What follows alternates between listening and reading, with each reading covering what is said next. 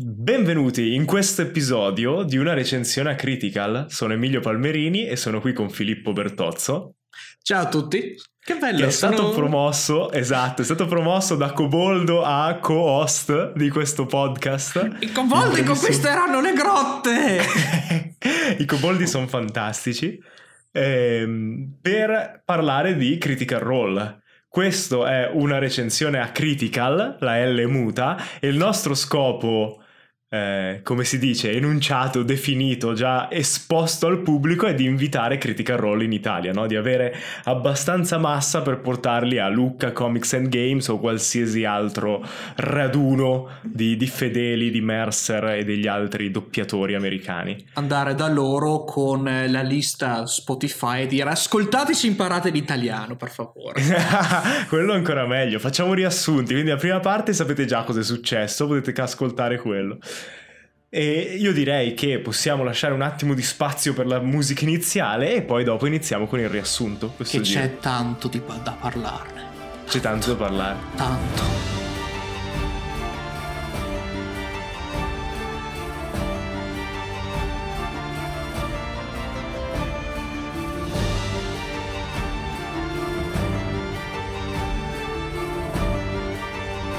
Ok, nell'episodio 16, la parte principale dell'episodio 16, poi Filippo tu intermezzo dove vuoi per il Subentro riassunto, dove, come, come quando voglio, faccio tipo la trottola, un piccolo coboldo su una trottola. Perfetto. Vediamo anche se vogliamo tenere ancora le due cose separate, decidiamo un po' di cose in questo episodio, così. Questo è una, il primo episodio trial di noi due insieme, quindi come viene viene, ci scuseranno gli audio spettatori. Speriamo, se no ce li troveremo sotto casa col forcone, che per te è un po' più difficile, per me è forse più facile trovarmi. Ma riassunto Ehi, nelle... eh? Ehi non, non vale. E non volevo svelare più cose così, ma va bene così. Ok. Vado con il riassunto. Nell'episodio 16 di Critical Role, la parte predominante dell'episodio è il combattimento con la Shade Mother, questo mostro nascosto all'interno di Drussar i nostri eroi fondamentalmente riescono più o meno a sconfiggerlo o per, perlomeno arrivano al loro obiettivo. Non direi è... sconfiggerlo, direi più che se la sono data a gambe nel momento giusto, nel modo giusto e con una botta di culo incredibile. Beh, su questo poi discutiamo perché era una delle domande che mi ero segnato. Perché okay. non lo so, io sono del partito che secondo me bastava ancora poco altro, però vediamo. Comunque combattono contro Shade Mother, riescono a salvarsi e raggiungono almeno uno dei loro obiettivi, cioè catturare Lady Imoth, questa nobildonna di Drussar che in qualche modo è stata trasformata o è sempre stata uno di questi mostri. Uh, e poi, poi vediamo. Imogen recupera anche un cristallo viola dall'interno della caverna che proprio verso la fine di questo episodio inizia ad osservare un po' troppo da vicino. E infatti L'episodio 17 si apre con il cristallo che influenza il sogno di Imogen. Imogen ha sempre questo sogno ricorrente di una tempesta rossa che, se- che la segue, che la porta a scappare, a tentare di, di fuggire, ma questa volta il cristallo le dà un senso di conforto, di sicurezza, come di via d'uscita. Dopo questo inizio, la parte principale dell'episodio è spesa con il gruppo che va da e qui mi aiuterai tu con la pronuncia, Filippo, perché so che il cognome è Exum, ma il nome è Jana. Sai che non mi ricordo. È devastante, eh? Appena ti metti lì a registrare scompare dalla testa tutto. È, è, è, è vero. Uh, questo è NPC. Ok. Exum, questa ricca eh, anche lei non sappiamo se è nobile, quanto nobile di Drussar, o me lo sono perso io. No, detto una, se, era una se nobile, è proprio una nobile o se si è arricchita. Penso fosse una nobile. Ok. Comunque questa nobile, ricca eh, elfa di Drussar che il gruppo sta fondamentalmente per aiutare. Eh, Ashton aveva già suggerito che il gruppo avrebbe potuto portare avanti questa missione per Exum, ma finalmente vengono tutti quanti introdotti e confermano alla nobildonna che sono pronti ad andare verso l'Arthmura Hamlet e a risolvere eh, questa, questo, questa missione che hanno da fare. Finalmente uscendo dai limiti urbani eh, di un setting urbano che va bene, molto figo, molto interessante, eh, molto politico, però sent- io sinceramente sentivo un po' la mancanza di quel andiamo in giro a foreste in mezzo a, a deserti a con incontri casuali zone folli. naturali con, con, dove, dove Matt può sinceramente dare il meglio di sé come infatti si vedrà nell'episodio successivo esplodere proprio esatto. e, le, ehm, e finalmente infatti entriamo nella giungla ed hanno anche un motivo un significato vero alla sigla perché adesso vediamo tutta quell'esplorazione stile Indiana Jones che hanno anticipato con la loro sigla e che effettivamente è quello, quello che sta succedendo. Che io sto apprezzando tantissimo, tra l'altro. Veramente sì, sì, anche tanto. a me sta piacendo, è, è veramente interessante come, come, come, angolo, anche perché non ha escluso quello politico. Io avevo un po' paura che si alternassero i due, e invece col fatto che sono in missione, però ti dà il tempo di riprendere fiato e di lasciar passare il tempo, che è fondamentale per un intrigo politico. Se fai succedere tutto subito sembra troppo, troppo orchestrata come cosa. Direi che la parte fondamentale di questo episodio da ricordarsi sono le varie interazioni tra i personaggi. Soprattutto, soprattutto nel diciassettesimo episodio dove sinceramente la community, soprattutto quella americana, è tipo implosa in una maniera Malissimo, certo. esorbitante, soprattutto con l'uscita di due personaggi, anche se però altri due personaggi hanno dato più info sulla loro lore, sul loro background e anche lì ci sono molte cose interessanti. Sì, ci sono tanti dettagli, infatti poi magari li, li, analizziamo meglio che io poi perdo, man mano che passa il tempo perdo queste sfumature, però l'elefante nella stanza è il Sun Tree e chi c'è stato appeso. E quindi, cioè, nel senso, credo che ormai i nostri ascoltatori abbiano capito che facciamo spoiler, ma quello che ha tirato fuori Lodna Che ti episodio... fermo subito, ti fermo subito, chi è che l'aveva ipotizzato in un episodio precedente di questo, po- di questo podcast? Chi l'aveva ipotizzato? Ti sei meritato la tua promozione, oserei dire, con, con, questi due colpi Non spazzerò più una polvere! Sì! Mai più! Così io muoio di allergia in un angolo. Della ma no, ma prendiamo qualcun altro, qualche qualcun altro. gnomo. E, e, quindi Lodna, a quanto pare, è la bambina, la ragazza che... Non la bambina! Ha... No, infatti, perché c'è anche una bambina. È la ragazza... C'è stata che... tanta discussione sull'età. Ok. Eh, perché, eh, perché, ha detto, mi sembra che avesse già detto prima che non è più cresciuta, quindi doveva È quello essere... il punto, perché lei è morta e i non morti non crescono. Mm-hmm. Adesso non mi ricordo quali sono le regole della, della sua razza, dei non, come si chiamano i... Eh, si i... chiamano, forse Ollo sono in...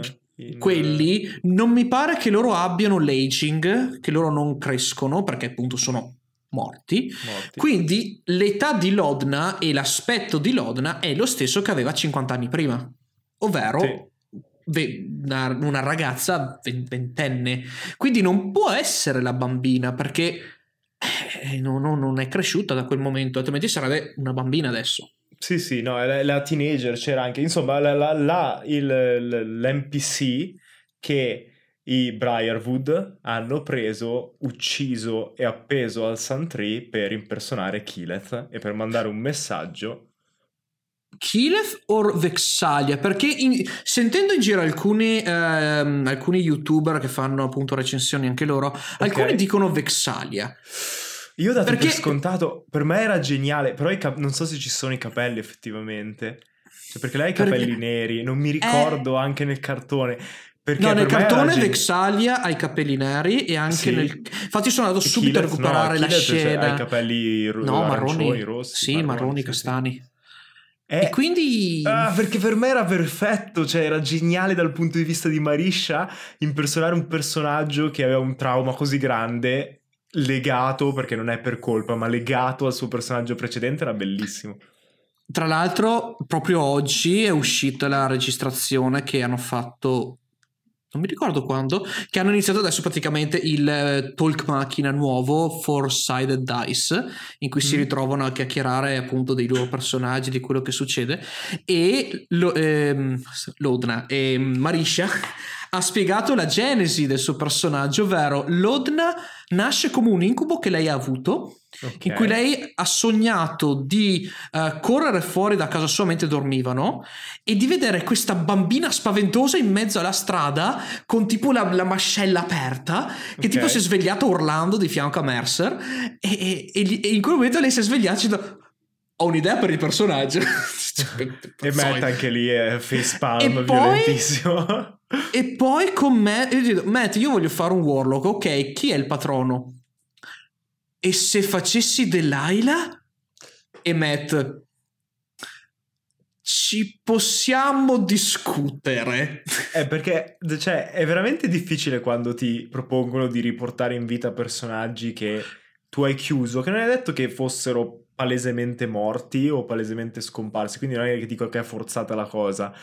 Però hai un po' voglia di abbandonarli. Perché poi l'ultima pian volta che... a ripetertelo. L'ultima volta che si è visto Delilah è stato al matrimonio. Eh sì. Sì, e che lì... l'hanno praticamente fatta saltare in aria con, esatto. con, con Vexalia. Però nel senso, cioè, è uno di quei cattivi che non sei sicuro finché, non, finché Matt decide che non vuole più usarlo, fondamentalmente.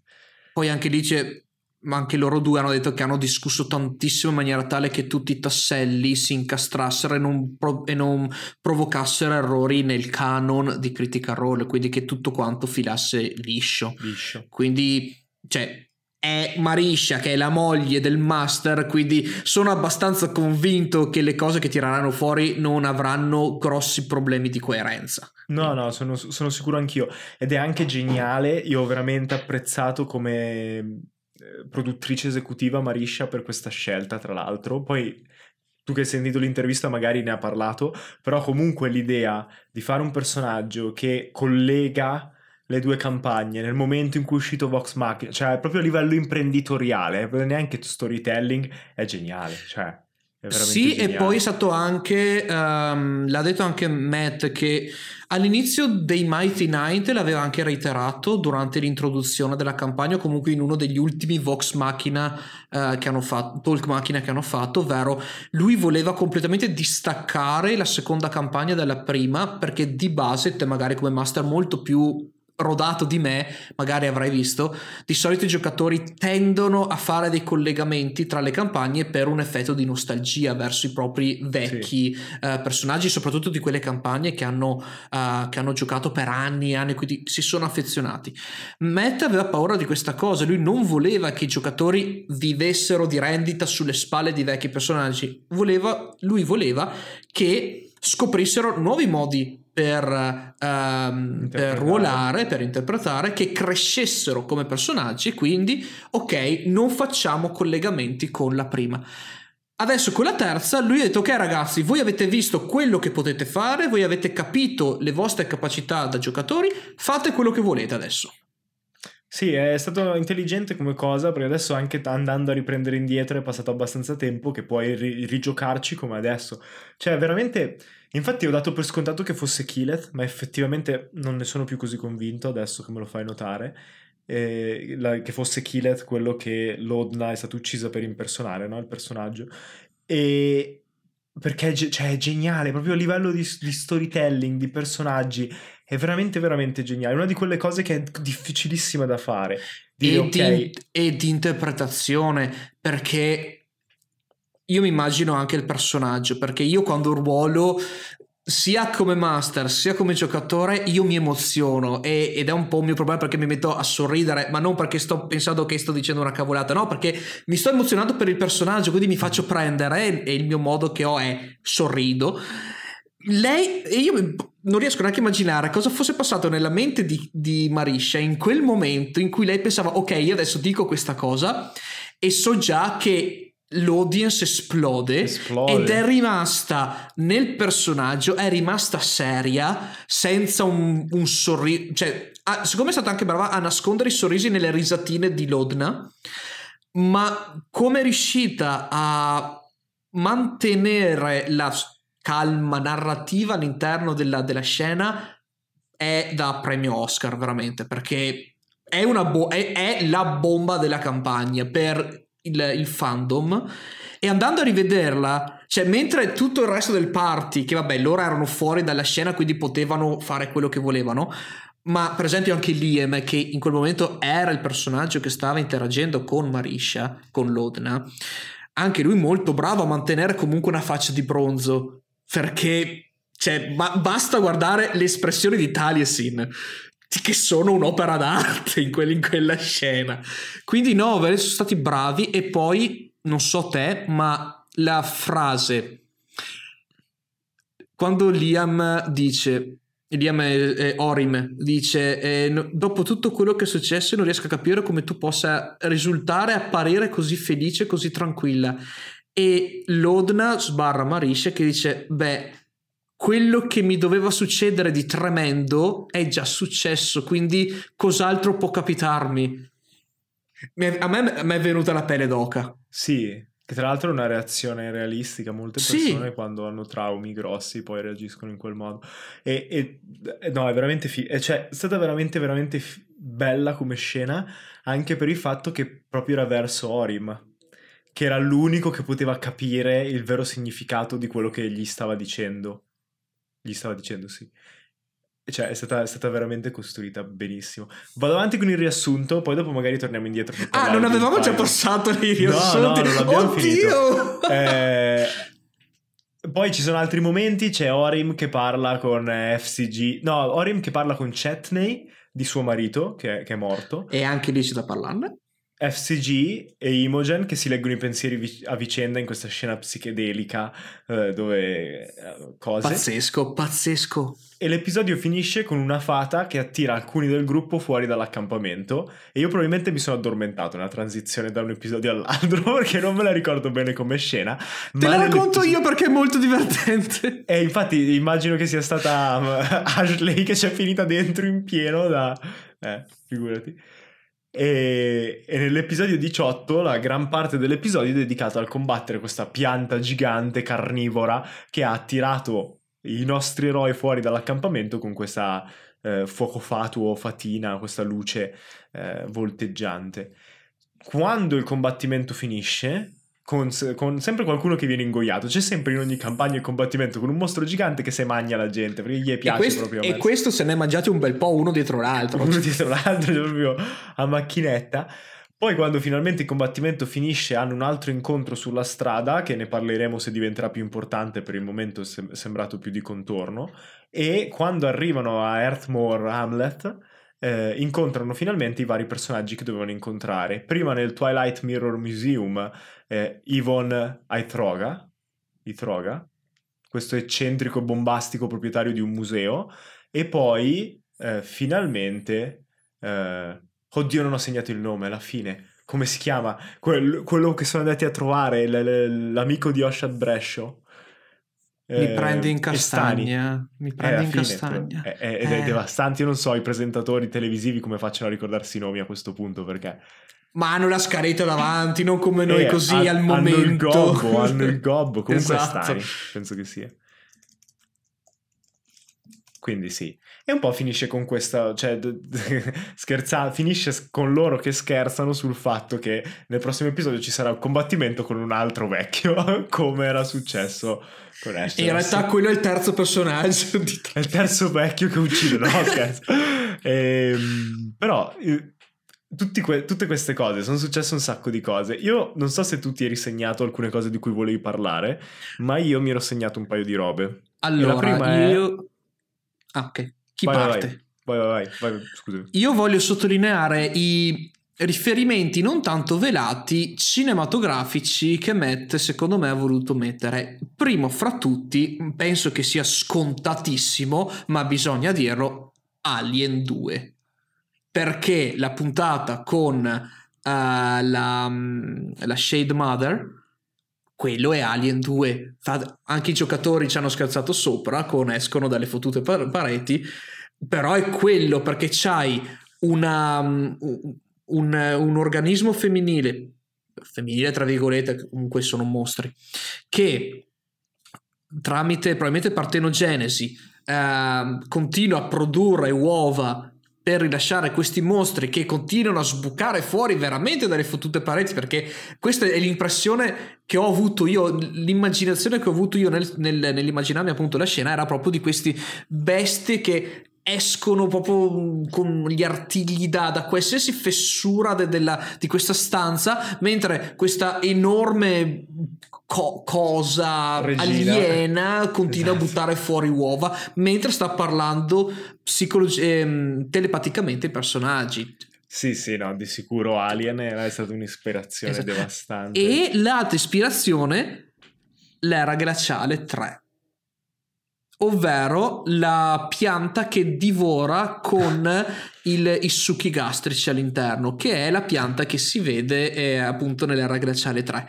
Però qui Matt è stato molto intelligente dal punto di vista di creature design a darle quella cosa che caratterizza i pesci abissali, ovvero quella um, una specie di lanternina che attrae le prede. In questo caso l'ha fatto in una versione tipo fatina, che ci sta la cosa che mi ha fatto più ridere, proprio la scena di tre secondi che mi ha buttato giù dalla sedia, è stata la reazione di, um, di, del personaggio di Ashley, di, di Fern. Ovvero, loro vedono, lei stava dormendo, gli altri, quelli che stavano facendo il turno di guardia, vedono questa fatina e capiscono che sotto c'è qualcosa, però i, i loro tiri non gli permettono di cadere nella trappola che loro avevano previsto. Perché Mete chiedeva di fare dei tiri, se non mi ricordo, tiro salvezza su saggezza, credo fosse. E tipo, uno ha fatto 20 naturali, è stato il 20 naturale più triste de, di, di, di, tutto Critical Role da quando è iniziato. Cioè, ma no, ma dai, ma, ma volevo fallirla. E a un certo punto dicono nella trappola. E a un certo punto dicono dai svegliamo Fern perché lei è del Feywild quella è una fata svegliano Fern Fern si alza ma lasciatela stare. Cioè, hanno speso mezz'ora per capire cosa fosse questa fata, chiedono alla, all'esperta, teoria. all'esperta, la fata del gruppo, lei si gira, ma lasciatela perdere. Cioè, a, a, me quella cosa lì mi ha spezzato in due. Io, eh, io non capisco mai quanto siano i personaggi di Ashley e quanto sia Ashley. Perché sicuramente Ashley è, è, come me su molte robe, non si ricorda una mazza quando si siede al tavolo a giocare. Perché proprio lei, tra lei e Travis è una battaglia su chi perde più pezzi durante la campagna. E secondo Però me con, con Fern riesce a um, ottimizzare questa cosa perché Fern è così, cioè Fern è molto ehm, spigliata, no, no, spigliata, svogliata in italiano, svogliata. È molto svogliata, sì è anche superficiale un po' in molte cose, quindi ci sta che non sia interessata. E... Ehm, c'era un'altra roba che ho dimenticato nel riassunto, mm-hmm. tornando indietro a Drussar, e sì. che si è scoperto che il Paragon's Call eh, sa che sono stati loro a creare casini nell'episodio mm. precedente mm. e ancora non abbiamo visto conseguenze. Perché una delle cose che pensavo è magari Matt adesso fa subito un'escalation, invece ha deciso di no. Secondo me sfrutterà questo passaggio di tempo per questa quest eh, secondaria al di fuori della città per far mandare avanti le trame sì. parallele. Quindi quando loro torneranno in città, secondo me troveranno Lord Esteros che diranno diranno, che dirà ragazzi c'è casino. Siamo nei cazzi. E, e, quello che mi chiedevo anche è, visto che è molto alien, se adesso che è stata scoperta e sa di essere stata scoperta la Shade Mother, non spinga l'invasione. Perché ora hanno solo rubato cose in giro e non ho capito ancora se hanno rubato cose in giro per il Nightmare King, se sono tutti collegati o meno a questo punto. Secondo Però... me sono collegati, secondo me. Però in questo momento i, eh, il duo di investigatori mm-hmm. che come NPC mi sono piaciuti un botto perché è un po' la vendetta di Mercer nei confronti di Not e Jester del, della seconda campagna, quando loro dicevano eh, siamo il gruppo investigativo più forte di Exandria e adesso li presenta un duo investigativo che si ritiene essere il migliore di Exandria. Sì. Che loro, e Holly. Loro due, loro hanno uh, i, uh, Imoth con sì. loro e sono andati da chi di dovere non dobbiamo, non dobbiamo, sottovalutare quella cosa e magari chi di dovere è uno non di è loro. quelli che vorrebbero, eh, infatti. Eh, perché a me sta cosa, parlando di citazioni cinematografiche, ricorda molto Uh, il film quello degli anni 70 l'invasione degli ultracorpi qualcosa del genere dove ci sono questi alieni che eh, si scambiano con le persone e le persone quando vengono scoperte fanno quell'urlo disumano sì, sì, puntando il dito che è una cosa terrificante e, ma ci ho rivisto molto di questa cosa eh, scopriremo, scopriremo, dipende dove vuole andare, però è molto interessante. Tra l'altro, per aprire la parentesi, Gus e Holly sembrano un sacco due personaggi di Dresden Files, che anche lì potrebbe essere una citazione letteraria. Io sono convintissimo sempre di più.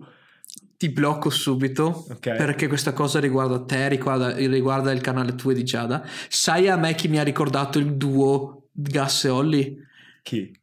i personaggi che, avete, che tu hai fatto ruolare nella campagna di Eberron, quella investigativa. Ok, un pochino. Ho rivisto tantissimo il mood, il modo di rollare, il modo di interpretare, il fare l'investigazione che hai tenuto tu con i tuoi giocatori nella mini, nella mini campagna di Eberron. Ma, ma, proprio, cioè, qua, tac tac, 50-50, è stato assurdo. Eh, il, con i gialli in generale è facile perché è un genere molto tipizzato, quindi è facile ritrovare gli stessi, le stesse trucchi e gli stessi strutture narrative nelle cose, però ci sta lo prendo come un grande complimento. E, beh, io mi ero anche segnato quello che stavo accennando prima. Secondo te, e mi sa che la risposta sarà no, da quello che ho sentito, ma secondo te avrebbero potuto sconfiggerla? Perché a me ad occhio, come calcolo e col fatto che c'erano anche due NPC ad aiutarli, avevano le risorse per sconfiggerli. Magari sì. perdendo qualcuno per strada. Sni.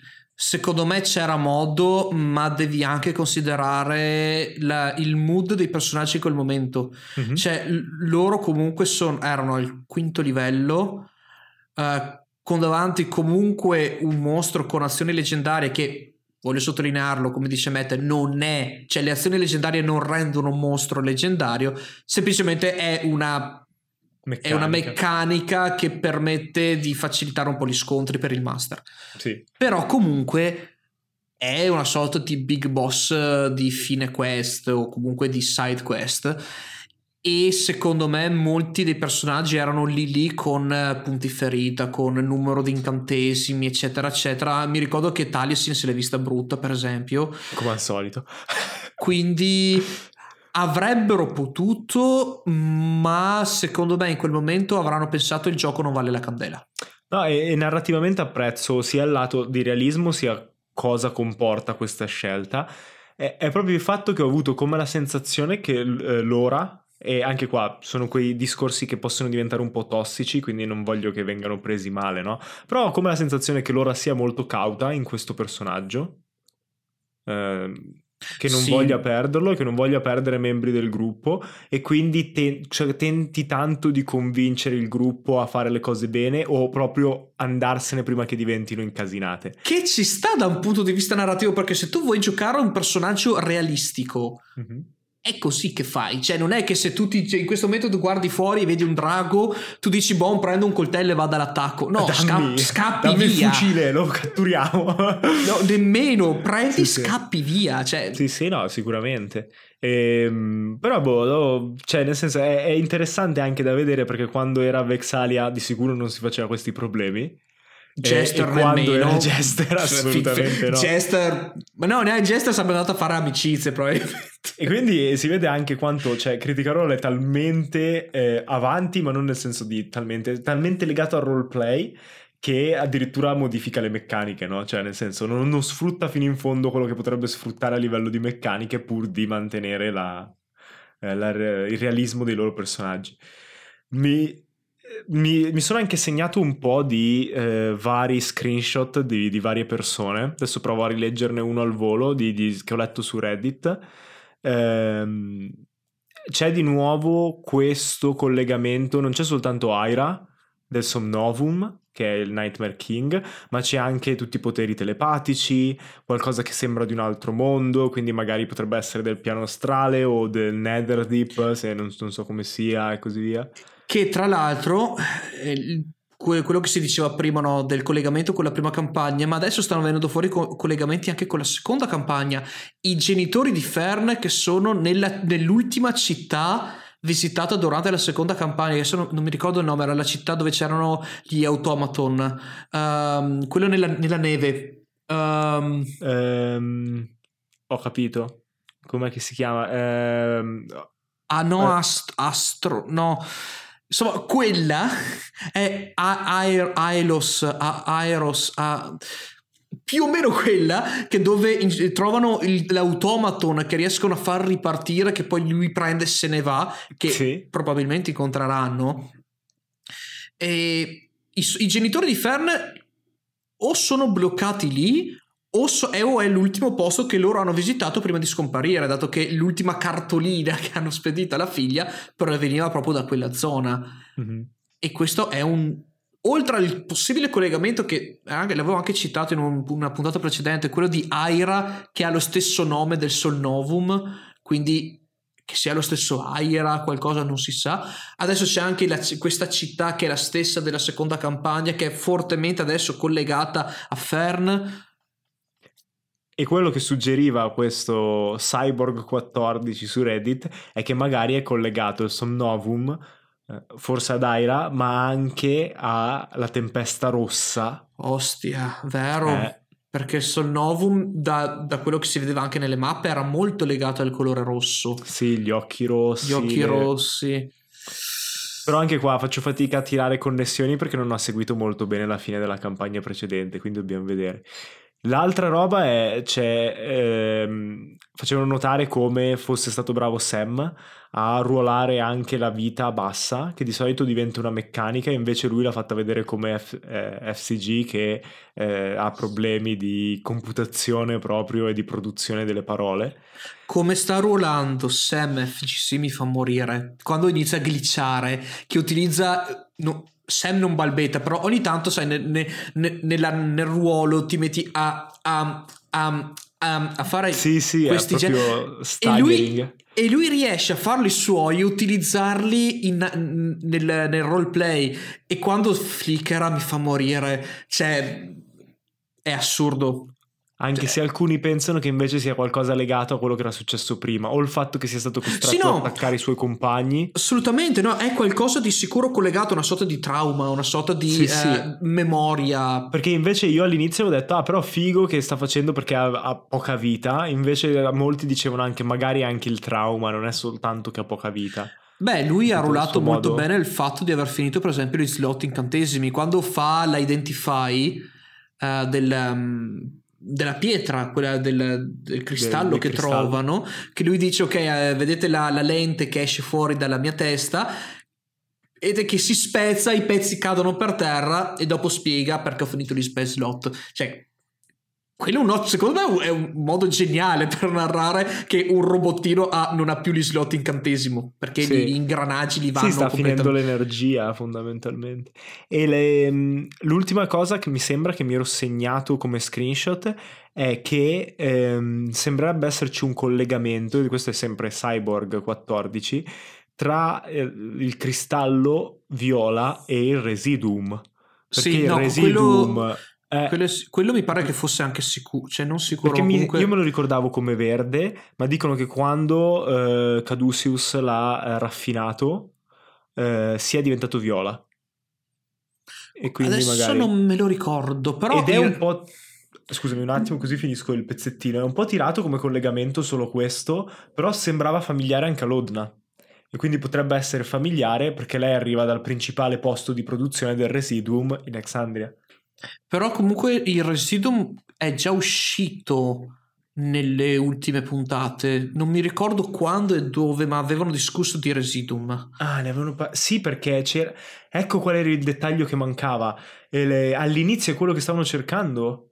C'era un contrabbando di Residuum ed era legato a Dagger. Vero? Ecco cos'era. Ecco perché ecco... mi sembrava sensata la teoria quando l'ho screenshottata perché ne avevano parlato. Non mi ricordo se, non mi ricordo se eh, l'avessero anche trovato nelle casse, però comunque... No, non... Sì, forse sì, era lì che avevano scoperchiato sì. una cassa, l'avevano trovato dentro nel textile, sì. eh? Eh, vedi, quindi potrebbe essere che stanno usando il residuo, ha bisogno di residuum per qualsiasi cosa stia facendo là sotto. Eh. Oh, oh mio dio, Mercer sta facendo una, secondo me Mercer sta facendo una roba alla Warhammer 40.000. Ovvero? Ovvero c'è qualcosa che sta tentando di entrare in questo mondo, come, come anche nelle altre campagne, ma qualcosa di ancora più primordiale, atavico, ed è legato al residuum. Cioè loro hanno usato allegramente il residuum per potenziare gli incantesimi e così via, e non si sono accorti che in realtà stavano toccando un altro potere. Perché a Whitestone, che è il punto dove Vecna ha tentato di rientrare nel mondo. Poi c'è. Non era tanto legato alla seconda campagna, ma adesso con queste creature aliene che lo usano per qualcosa che comunque ce l'hanno addosso. C'è qualcosa dietro. C'è qualcosa che è dietro a tutte queste occorrenze qualcosa che sta premendo contro questo mondo. Interessante come cosa, tra l'altro appunto a me fa molto anche Dragon Ball GT, no? Continui a utilizzare le sfere del drago e, il continuare a utilizzarle porta poi al fatto che escono fuori i draghi malvagi. Continui a utilizzare Residuum dando la possibilità a qualcosa di utilizzare l'energia magari dissipata, sfruttata, rilasciata per permettergli di entrare nel mondo. Eh, non so se, se eh, potrebbe esserci spazio per qualcosa del genere. Vedremo, vedremo. Ma adesso cambiamo un attimo argomento. Te lo voglio chiedere come master perché l'ho pensato subito. Se tu, due tuoi giocatori ti avessero chiesto che eh, in, nello stesso momento castiamo Detect Fault l'uno sull'altro, come avresti reagito? Perché in quel momento io ho pensato, ok, io come master, cosa cavolo mi invento? Soprattutto quando tu chiedi, ok, fate un tiro di dado, fate un D20, così vediamo chi riesce a leggere per primo, ed entrambi fanno lo stesso numero. Eh. Non lo so, ci ho pensato quando l'ho visto e c'è questo problema che il nostro cervello già funziona per un meccanismo, un loop di feedback. Cioè vede com'è il mondo, viene confermata nella struttura del cervello e agisci su quella conferma, no? Quindi pensa se la conferma diventa il pensiero dell'altro che contemporaneamente sta vedendo il tuo. Cioè, è come quando metti una telecamera davanti a una telecamera, no? O quando riprendi sì. lo schermo, quando succede che hai OBS aperto e vedi OBS L'infini- stesso. Sì, l'infinito. Esatto, che cioè, a un certo punto perdi la qualità dei dati, no? Perché se no esploderebbe tutto, quindi pian piano si deteriora. E Boh, non lo so, io, io oh, io... fatti trovare svenuti col sangue che gli esce dal naso. Io ho no. letto un'ipotesi che uh, alcuni pensavano che le mentalità si scambiassero. Quindi eh, la, l'animo di Imogen entrava nel corpo di FGC e viceversa. Si fa molto cartone animato de- degli stessi anni di Cadillac e Dinosaurs. Esatto, anni 80-90, sì. sì. no, ci sarebbe stato, però no, ci sta alla fine la, la alla fine l'ha sfruttato come due che hanno preso una droga psichedelica assieme. Che ci può sta- ma che ci può stare assolutamente, cioè vedi cose, non capisci sì, nulla. Anche quindi... perché vedi te stesso da fuori, che non è così facile da, da fare, un out of body experience. no, ci sta, è stato, è stato in generale molto interessante. Io non avrò mai tempo per recuperare anche Xandria e parlarne nel podcast, però magari la prossima volta ci, ci dici due parole tu su, sullo spin-off che hanno fatto di nascosto in pratica, perché io me lo sono visto arrivare addosso senza nessun preavviso. Ci sono cose da discutere, soprattutto della seconda puntata di Exo, che secondo me avranno ripercussioni eh, anche su questa campagna o forse sulla prossima. Prima però di staccare, ti volevo chiedere una cosa. Tu hai capito chi è il marito di Orim? E mi sono anche segnato il nome, aspetta che l'ho appena chiuso, Will, William, Will. Esatto, ma tu okay. sai chi è? Oh mio Dio, eh, no. Non, non lo sai? No. Ade- oh, adesso in diretta, di- signori, signore e signori telespettatori, audio spettatori, in diretta avrete la reaction del buon Emilio. Perché quando è uscito il nome io stavo seguendo la chat e la chat è esplosa. Ho detto, ma per chi è Will? È il figlio del personaggio che ha interpretato alla ricerca di Grog. Oh mio dio. No, aspetta. Aspetta. Aspetta, no, perché la ricerca perché... del Grog lui era. No, no, non alla ricerca del Grog, al matrimonio. Al eh. matrimonio lui faceva l'Alfling eh, guardia.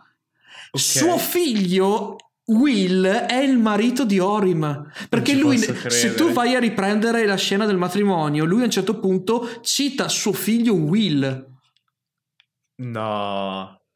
Non ci posso credere. No, non me lo sarei mai ricordato. Cioè, se me lo dicevano in una wiki.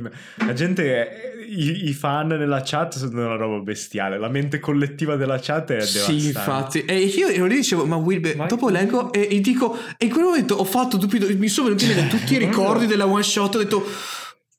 Avevano, avevano all'inizio, all'inizio avevano collegamenti con tutto quello che hanno fatto in Exandria.